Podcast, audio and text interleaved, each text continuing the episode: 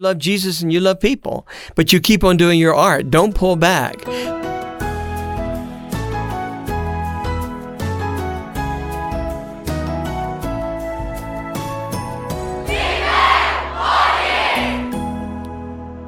Tervetuloa takaisin Life-podcastin pariin. Mä oon Feelia. Ja mä oon Matilda. Ja eilen oli tosi upea tanssiestys. Matilda, haluatko vähän kertoa sitä enemmän?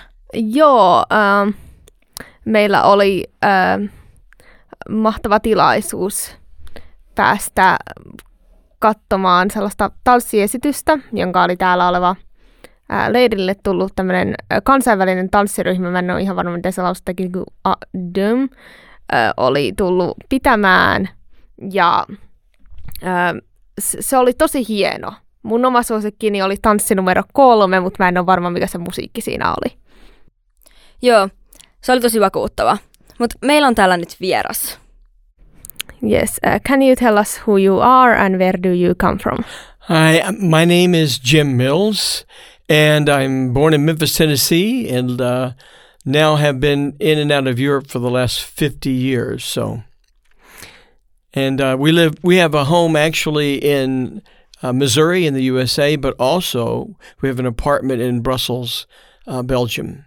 And what are you doing here in Life Camp? Well, actually, we just sort of came to hang around and be here and get to enjoy what's going on. We actually were involved at the very beginning when this whole thing started about 25 years ago. And so uh, I heard, I knew they were doing it again this summer. And I said, well, hey, I'm going to come hang out and be here with all the kids and be here with all the artists to encourage in any way I can serve. So I'm going to be speaking, maybe singing. We'll see. Depends whatever's needed. And could you tell us about that beginning, like how it started? Yeah, I'll be glad to do that. Actually, um, in Europe, we came to Europe many, many decades ago, and we began to do these type seminars where we gathered kids. We called it the Next Generation Seminars, and it was Next Generation Arts and Creativity. So we work with everything from really teenagers all the way up to uh, the grandparents, whoever would come. But then we sort of began to focus on the next generation particularly. And then uh, one of our teachers was a Finnish professional dancer named Tita, Tunkari, and she was from Kokkola. And then uh, we got to know Tita. She came down and was teaching in our seminar in um, in Germany. And she, after being our teacher for two or three years, she said, Jim, you know, uh, I, I want to see this in Finland. And I said, okay, well, let's work on it together. So she she told me who she knew, and so she said, I'm in connection with the Finnish Lutheran Mission, and she said, uh, would you be able to come up and just speak to the leaders? And so I grabbed my guitar because I'm a musician, and I came up here, and then uh, I spent just about five days here meeting the head of the mission, and uh, and sharing the vision about the arts camp and they had never thought about this before. They did Bible camps, Bible camps primarily at that time, and so I said, you know, and they asked me a question. They said, "Why do you think kids will come to an arts camp?" I said, "Well, why don't you try it?" and see. So they did, and we had a hundred people come from the get go. And uh, you know, I'll say one more thing, but it's really important for me most young people are, really excited and uh, they, they look to artists as role models. They're not really, you get to a certain age and you don't listen to politicians anymore. You don't listen, listen to even your teachers or maybe other leaders, but artists are like the heroes. And so we wanted to bring good examples as artists who are very contemporary, who are moving in the real world, I call it, as artists. And that's what we did from the get go. So we had uh, dancers and writers and painters and et cetera, et cetera. And we're giving them a vision of what it means to uh, know God and to enjoy the gifts that He's given us and learn how to live with them. Okay, uh, that was a, a, f- a fan- fascinating story. Uh, you said you were a musician. Uh, like, what kind of instruments do you play, and is it that you like your only artistic thing, or do you do other? Well, basically, uh, I began to play guitar when I was about 13 years old, and I played now for 60 years. so you know how old I am if you're a mathematician. But uh, yeah, I am a guitarist. And then uh, singing was always a part of my soul uh, from the time I was very young. Uh, and I, when actually, when my life got turned around by Jesus and my life, when I turned over to the Lord, all of a sudden I had a new reason to sing. And so I was writing songs, singing in coffee houses, and I met my uh, to be wife, Anne, and we sang together in the coffee houses and uh, wrote songs together. And uh, yeah. And by the way, today's our anniversary. I just thought I'd tell you we're married 48 years. And uh, so music is the main thing. I am not a visual artist, although it's in my bloodline, my family. My sister is a painter, and uh, they're both amazingly gifted, two sisters. And uh, my brother, actually, I think he's got a better voice than I do. I really enjoy him as a vocalist uh, and a guitarist, but he's he's a lawyer. Me, I'm a missionary, or you would say a musicianary, and uh, mainly a pastor for artists these days. Okay, so you mentioned how your life got turned around by Jesus. Can you tell us about that? I sure can. Actually, I was raised in the church, you know. I mean, like, I was practically born in the church, you know. I mean, I was born in a hospital where there were a bunch of Catholic nuns, and I think they prayed for me without me knowing about it, because obviously I was unaware. And so uh, I, was went to church every Sunday, and pretty much bored with Christianity, honestly. Uh, and when I was uh, 17 years old, I was so bored with life, to be quite honest, I tried to take my life. And God had mercy on me. And I, uh, after that, I knew that God was really there because I survived this almost death experience through my near death, my suicide attempt. And then when uh, I turned in my last year at university, uh, I was just asking questions like, "Oh God, are you really there?" I mean, the Bible seems like a bunch of fairy tales, you know. I mean, it's not in my experience. And I said, "I want you to to reveal yourself to me." And I was in a small home group that was meeting, and I heard this young man sing and share. And I said, God, I want to know you like this guy. And you know what happened?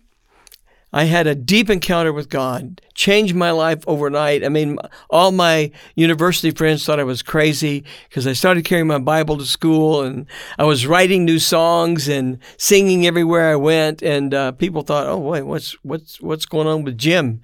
Anyway, so that's sort of the story where I got my life turned around, and it's been I've been continuing on now for since 1972. And actually, I'll say one last thing, and I'm sorry to throw this in, but I came to the Lord really through the Jesus Revolution. Do you know what that is? The Jesus Revolution. Have you ever heard about it? Um, actually, no, we have there, not. There's a movie in the USA that will come to Finland soon. It's called The Jesus Revolution, and it's about California and about a big revival that went on there. And I, uh, and, and that, the, what that revival that washed up on the shores of California by the Holy Spirit finally came to Memphis, and through that experience is where I met this guy in a home group, and where my life got turned around. And so we're sort of Jesus people from the early days. That's really cool, and like that movie has to be watched when it yeah, comes. you definitely yeah. got to see that movie when it comes. Everybody, as a matter of fact, I told Tony here at the camp. I said, Tony, next year maybe you should have one night where they watch a movie and they should watch Jesus Revolution, and uh, and I'll come and talk to them about it afterwards or something maybe. Yeah. Okay, now we got this really personal question that tells a lot about person. What's your favorite color? What's my favorite? You know, I've got so many favorite colors. It's ridiculous. But you know, I really like blue. I think it's because it's the color of my eyes. And you know what? I really love the ocean. And even though the ocean really, if you ask what color it is, it's not blue, but it reflects the heavens, the beauty of blue in the sky. So blue has to be my favorite color. Also, red is very close because red is so strong strong, such a strong color, and I like red too. So blue and red, and it's not because I'm American, red, white, and blue. Okay, I know, but I really like blue, and I really like red. Okay, uh, well, you have been um, here like from the early days from this camp, and it actually had a different name and it was called Taiteiden kesä, Summer right. of Arts. Yeah, um, right. Is there like any workshops that existed then but are not uh, like here anymore? Well, we've had, you know, through here's what we did. Whenever we did a seminar like this or a gathering like this, we would work with the organizers, the co-organizers, and we what we tried to do was we said we can bring artists from outside of your country, and you know the artists within your country. So we would ask them what workshops you want, and we would suggest. For instance, in the beginning, we were more a, a lot about dance. As a matter of fact, the first arts camp, I think there were eighty people in the dance department and only 100 people in the whole camp. And uh, I, we had hip hop, we had modern, we had jazz, we had ballet, we had all those different forms of dance. And then we began to, we had other things beside dance, actually. We had, uh, we had uh, sculptor. Actually, we called it trash art. So they would take trash and make art out of it, and sort of, you know, redeem it and uh, re- reconcile it and bring it together and make a statement. But we also even had culinary arts. So you know, we had cooking, which was fun. We had a, a, actually a, a, missionary who was raised in Japan who knew how to make sushi, and so she taught sushi making. For instance, it was a lot of fun. And really, we had radio, we had stand-up comics, we had we can do anything really in these camps. It's just based on the teachers. And here's the criteria we have for these teachers. And I'll just say this: it's important. I want teachers who are uh, most often in the real world. That means they're working as an artist in the real world. And number two, that they're not perfect people, but they have right hearts and they're servants and they want to give to the next generation. So that's uh that's sort of the criteria we use. So those were some of the workshops we did in the beginning. we have many of the same ones now, but not all of the ones yet. But it'll come. Okay, think about all the workshops. Yes. And what would you be in now? Oh gosh. You know what? We used to have parkour, uh, and I I really enjoyed parkour. Now I. I don't know if I could do it today. I don't have the strength that I did when I was a young man, but I really like parkour. But you know, I also like acting. I would be in acting or musical theater. This is really something I really enjoy. Or stand up comics. I would do that in a minute. So, uh, yeah, I think about those are all the areas I think I would probably work in or uh, be uh, attend as a workshop. Yeah, uh, you have a lot of um, different options. Yes, there that that that is like really cool when you can um, have multiple. And that's the nice interests. thing here. You know, most Bible camps are they're all good. You know, I I. I I wouldn't discourage young people to go to any Bible camp or Christian camp, but I think that you know, you know, Christianity is is exciting, you know, for me. It's exciting and and the arts belong to God. They're not something we have to take. They he created everything. He's the designer. And so we need to enjoy all that he's given us and and discover them and uh, move in them. So anything is possible. The sky's the limit. Okay, can you tell us about your talk about history and future of the arts of Europe? Oh, the arts of Europe specifically. Yeah, I mean, you know, Europe is is a, a, very rich heritage. As a matter of fact, most young people that I know from Finland and also from Central Europe, they are all trained in the arts at young ages. For instance, uh, many people in Finland, when they start in dance, they start with six, five, and six years old, and uh, but also, for instance, all the classical instruments, uh, they're they're learned. People taking cello, people taking flute, or uh, querflute, we say in German. I mean, I speak German fluently, and I'm thinking more in German sometimes when it comes to musical instruments. But Europe has a rich heritage in the arts, and it's also um, a medium through which people to which people are listening today because people are not listening to words as much even though we're doing this audio podcast. You know they, they want to see a demonstration. They're hungry for substance and for something tangible. So they want to see something. So the arts have been that avenue like that window and an opportunity for people to find meaning and find discover truth and maybe experience something they haven't experienced yet do you think there will be more art camps like this in future? Oh yeah, listen, uh, I think Anne and I have been involved in over a hundred of these type art camps through the years. We've done them in Kosovo and in Bulgaria, and some a little bit in Spain, a little bit in uh, France, in Belgium, in Germany, and of course, and, and also Finland and Estonia. There's also a camp, so it's all over. And yes, may more come because people are hungry, young people are specifically hungry, and asking questions about life. And uh, that's why we call it Life Camp, uh, as over against Taiteiden kesä, because it was all about life, really. Yeah. Okay, so uh, you talked about uh, the arts in Europe, uh, but can you explain what is this organization of you? What is Creative Arts Europe? Okay, you know, I love this because Creative Arts Europe um, is more of an organism than an organization. It's a relational network of artists who are believers.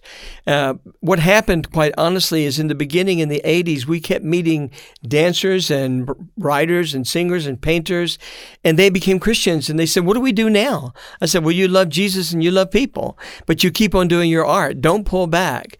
So a network just was sort of born rather than organized. And it still is an organism. You know, what an organization organization is good. I, I, I think that's a gift if somebody has that gift to organize things. But ours is all relational oriented. So uh, these are it, it's by word of mouth. We don't advertise. There's nobody that has to sign a paper. You don't have to pay any dues. It's just that we get to know each other, and it's like a movement of artists who are believers. So that's what Creative Arts Europe is. And by the way, I'll say Creative Arts Europe was also first founded and uh, found. In, we discovered our established established it in Germany, and uh, we established it as an art and culture corporation. So it has a bit of organization, but it's Christian in ethos and Christian in values and vision. So even though it's an art and culture corporation, and it by having that, we don't scare people say, "Oh, we're Christian." They go, "Oh, you're a cult." You know what? What is this Christian cult in the arts? You know, and I go, "No, not at all. It's not a cult. It's just that we're Christians from different denominations, from Catholic, from Lutheran, from Free Church people that are connected who were have something common in faith and in art. So that's what that's Creative Art Europe is about." That's really cool. And our last question is yeah. what makes life life? What makes your life worth of living? Oh, I tell you what, I I've been on the verge of death. Okay, so uh, the fact is, I know that makes life worth living is that I was created to live, and I was created to live until He's finished with me on this side of glory, as I always say. So, what makes life worth living is every day enjoying my destiny in God, and not only that, his plan for all of the precious people all around, uh, and being engaged with God, loving people, and and serving them. Like we met this young girl recently at a hotel, and I encouraged her to come out to the camp. Uh, and she's just she's an artist actually, but and that happens all the time. I don't try to meet them; they're just there. And then uh, we were praying with her, even at the hotel. She's just a waitress there. So what's exciting is the adventure of life, and uh, that's what it's why I enjoy living. And I'm thankful that God let me live uh, past my 17th, 18th birthday. I didn't think I was going to live, but I did. And uh, I'm enjoying every day as an adventure. And part of that great adventure is my precious wife, Anne. She's a partner, and a, we're, we're co guilty in terms of all that's happened. It wouldn't have been me alone, wouldn't have been possible. It's always possible because God, it was always possible because God put such a creative lady by my side. She's an amazing woman. I wish she could be here for this interview. But uh, she, t- today's our anniversary, as I said earlier. We've been married 48 years today, and we're going to keep on going, and more's coming. Yeah, uh, first of all, congratulations for your anniversary. Thank you. And thank you for being here with us today. It was a joy and lovely to meet you both. And uh, yeah, we'll be back again maybe sometime. Yeah, thank you. Ja kiitos Lifepodin kuuntelijoille. Meillä jatkuu täällä meno. Tässä on just nyt vaihtopajat käynnissä. Ja illalla on vielä... Beach- ja barbecue-turnaus. Menkää ilmoittamaan ää, teidän joukkoeenne siihen kilpailuun. Joo, pelejä otellessa. Moro! Hei hei!